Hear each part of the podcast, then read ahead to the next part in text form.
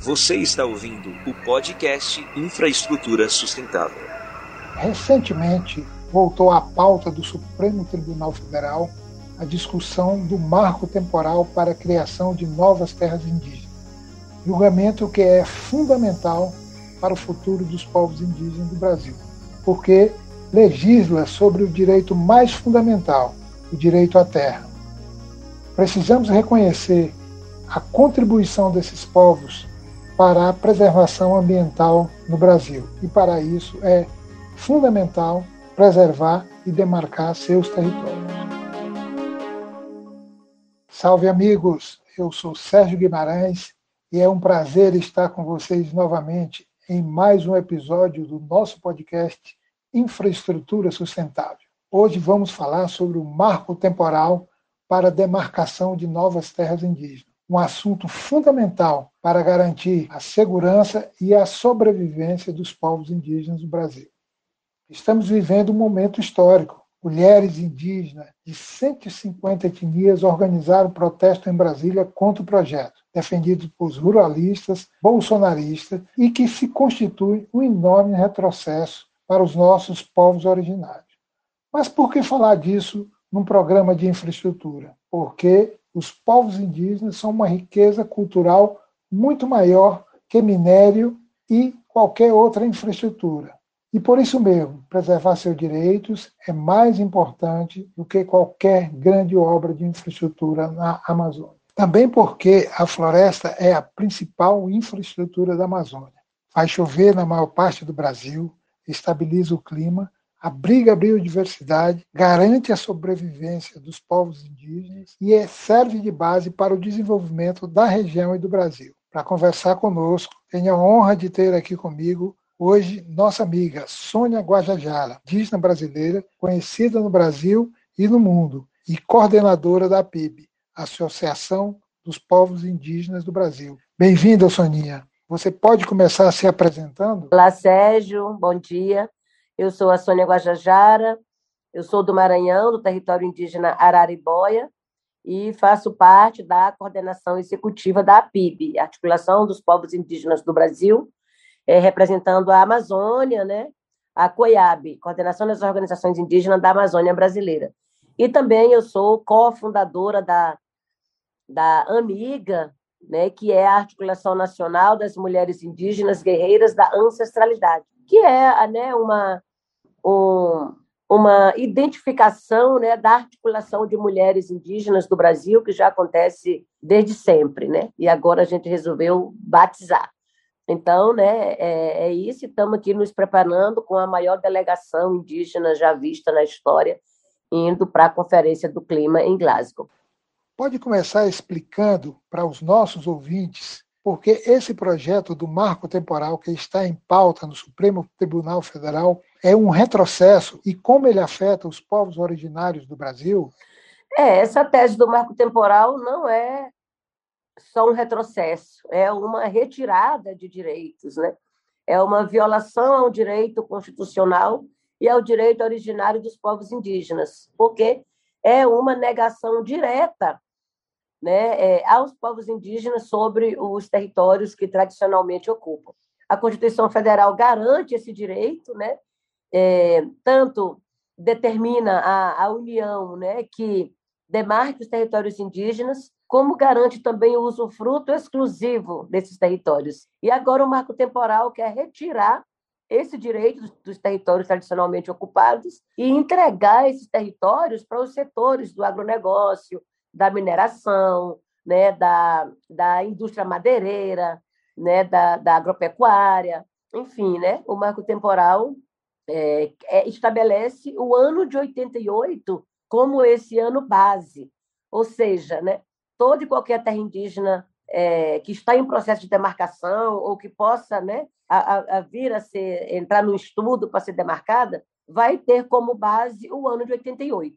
E aí os indígenas precisam comprovar essa presença física ali no dia 5 de outubro de 88, que é a data da promulgação da Constituição, né?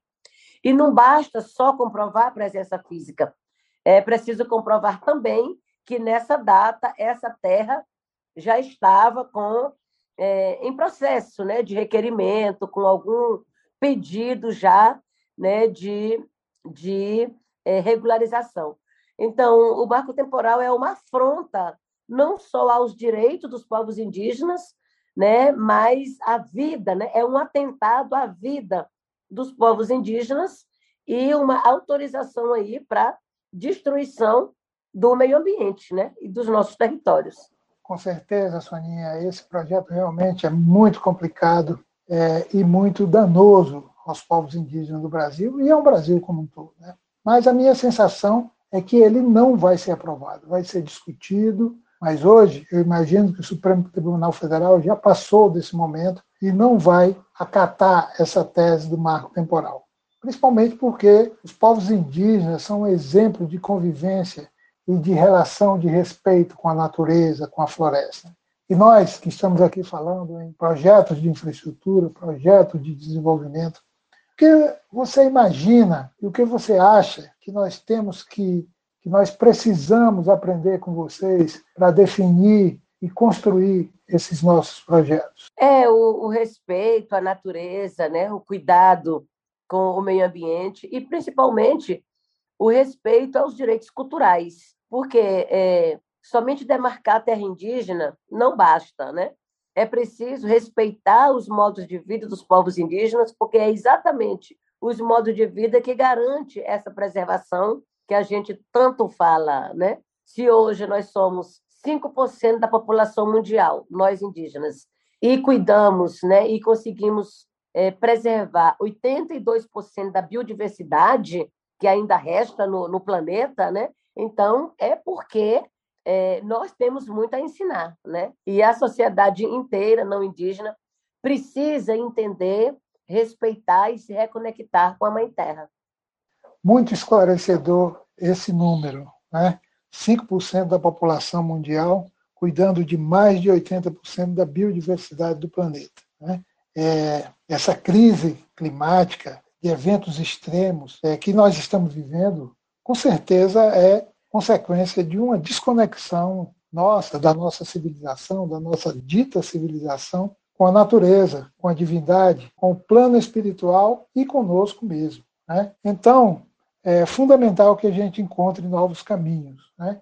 Essa semana, inclusive, nós vamos ter o início da COP, da COP 26 e vai uma na Escócia e vai uma grande delegação indígena brasileira vai estar presente lá. Você, mais cerca de mais de 40 indígenas estarão presentes lá. Qual o principal recado que vocês estão levando para a COP 26 para que o mundo e o Brasil possa ouvir e escutar vocês. Sim, é, é a 26ª conferência né, do, do, do clima, onde os líderes mundiais dos países que fazem parte das Nações Unidas se reúnem para discutir alternativas, mecanismos e soluções para a crise climática. E nós, povos indígenas, temos dito, né, e nós aqui do Brasil, agora indo com a maior delegação já vista, né, são mais de 40 indígenas, estamos levando né, essa posição, que não adianta os, os países ricos, né, os líderes governamentais, investirem em altas tecnologias, investirem em soluções somente baseadas na natureza, senão é, respeitar os modos de vida, né, os direitos dos povos indígenas. E não há né, solução para a crise climática sem a demarcação dos nossos territórios. E nós retomamos nesta COP né, toda essa campanha de demarcação já. Comprovadamente, os territórios indígenas, né, comparado às demais terras públicas, são os que mais contribuem aí para o equilíbrio climático. Então, nós precisamos que o mundo inteiro escute o que os povos indígenas têm a dizer né, para a solução da crise climática né, e também para a continuidade da vida no planeta. Pois é, esperemos que as delegações brasileiras de indígenas, de ambientalistas, setor empresarial, de governadores, possam ser ouvidos no Brasil e no mundo, porque aqui a situação está grave. Aumento significativo do desmatamento, especialmente depois de 2019, quando esse governo se estabeleceu e especialmente nas terras públicas, que é de responsabilidade do governo federal, que muitas vezes incentiva outras vezes permite veladamente, e o desmatamento está aumentando a cada momento, ainda nesse momento de 2021. O resultado disso é que, enquanto o mundo, por causa da pandemia, reduziu em cerca de 7% suas emissões em 2020, o Brasil aumentou em 10%, na contramão do mundo. O Brasil aumentou mais do que o mundo diminuiu. E isso por causa do desmatamento, principalmente por causa do desmatamento. Então, o que o Brasil pergunta, o que se coloca é o seguinte: o que, que precisa ser feito para que o Brasil consiga acabar definitivamente com o desmatamento e com a pressão sobre as populações que moram nos territórios é, indígenas, as populações tradicionais, indígenas e quilombolas? Então, a primeira coisa é mudar o presidente da República. Porque, por mais que a gente tenha históricos problemas e divergências né, em governos anteriores, neste governo nós temos aí um inimigo declarado dos povos indígenas, dos territórios indígenas, e que deliberadamente né, flexibiliza a legislação ambiental, né, junto aí à sua bancada aliada no Congresso, e que claramente é, autoriza o desmatamento, né, é, é, é, conivente com toda essa destruição. Então, é muito importante que as pessoas possam ter consciência e fazer suas escolhas políticas com base né, na, na proteção, na preservação do, do, dos direitos humanos e do meio ambiente. Né? Então, com esse governo que se tem hoje, não é possível pensar nenhuma forma de reduzir esse desmatamento né? porque está é, tá mais que claro, o ministro do Meio Ambiente anterior, Ricardo Salles, todo mundo viu né?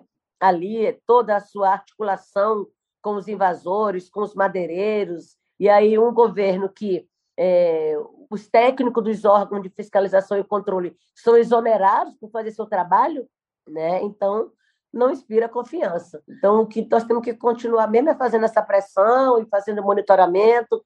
Nós, indígenas, temos os grupos aí dos guardiões da floresta, os guardiões do território, que estão pagando com a própria vida, né, por fazer esse monitoramento e essa proteção dos territórios, né? Mas aí é isso, né? É a gente continuar aí é, conscientizando a, as pessoas para que a gente possa ter governantes que tenham compromisso, né, com as pessoas e com o meio ambiente, principalmente com a vida. Isso é fundamental, Soninha. Um governo que tenha um mínimo de compromisso com a vida das pessoas e com a vida da natureza. O que, lamentavelmente, não é o caso. A situação da pandemia mostra para nós que esse governo aí não está preocupado com a vida das pessoas. Agora, o que é mais importante é a ação da sociedade. E com relação à percepção da sociedade é, com a Amazônia, as pesquisas de opinião mostram que mais de 80% da sociedade tem uma percepção da importância da Amazônia para o Brasil e para o mundo. Agora, o desafio é colocar essa percepção em prática, fazer com que o governo transforme essa importância em políticas públicas. Né? O voto é fundamental e o voto em 2022 vai ser fundamental nesse sentido, como você bem coloca. Né? Agora, além do voto, tem que ter uma ação contínua para que o novo governo transforme em políticas públicas essas demandas da sociedade. Com relação a Glasgow, né, COP26, o, a expectativa é que o Brasil é, vai ser um fiasco. Né? É, o governo vai sem propostas, é, talvez até assine algumas propostas lá, mas não se tem nenhuma confiança de que vá é, colocar em prática o que, o que, vamos dizer assim, o que ele vai se comprometer lá. Né? Agora, por outro lado, vai uma delegação forte da sociedade, né, de indígenas, de ambientalistas, de setores do empresariado e até de governadores. Né? Teremos lá os governadores da Amazônia e o que se espera é que esses diversos segmentos da sociedade brasileira é, possam é, assumir compromissos e trazer apoios para que essa situação se transforme. Né? Com relação à conferência em si, né, a conferência da COP26, o que realmente vocês estão esperando é, dessa COP26 e qual vai ser a, a, agenda de vocês nessa, nessa COP? É, nós temos uma agenda bem diversificada, né? bem diversificada, tanto no espaço oficial da COP, quanto também nos espaços paralelos. Né? Temos agenda de mulheres, temos agenda com, com os países da Bacia Amazônica, né? temos agenda com a Aliança Global, que envolve outros países. Né? E o que nós esperamos é que é, os governos entendam que é preciso um investimento financeiro nos territórios para a gestão desses territórios indígenas em apoio às iniciativas que os indígenas já fazem, né? Que não adianta investir em governos, porque se investe nos governos, né, nacional, eles vão continuar fazendo o que estão fazendo, né? Pensando somente no lucro a partir da destruição dos territórios. Então, nós não podemos estar lá compactuando com essa lógica desenvolvimentista, né, que só é, acelera o caminho rumo ao caos planetário. E nós, indígenas, vamos estar ali apresentando os territórios indígenas né, como parte dessa solução que o planeta precisa. Né? Então, é isso. Muito bom, Soninha. Tem mais algum recado aí da COP para dar para os nossos ouvintes? Não, pedi para o pessoal acompanhar né, aí essas agendas da COP, a gente vai estar transmitindo aí nas nossas páginas da PIB, da Amiga, né, nas minhas páginas também, da Sônia Guajajara, e aí que as pessoas acompanhem essas agendas, né? Vamos estar ali todos os dias fazendo essa transmissão do que está acontecendo por lá.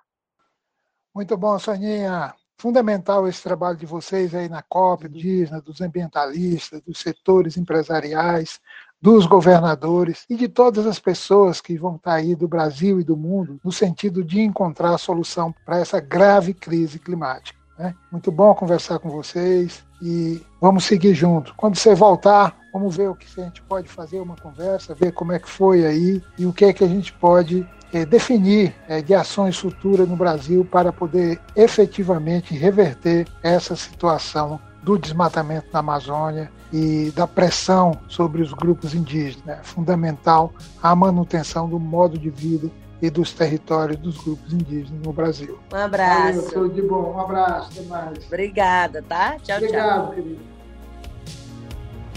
Este é um podcast que foi produzido pela agência O Mundo que Queremos e pelo GT Infraestrutura.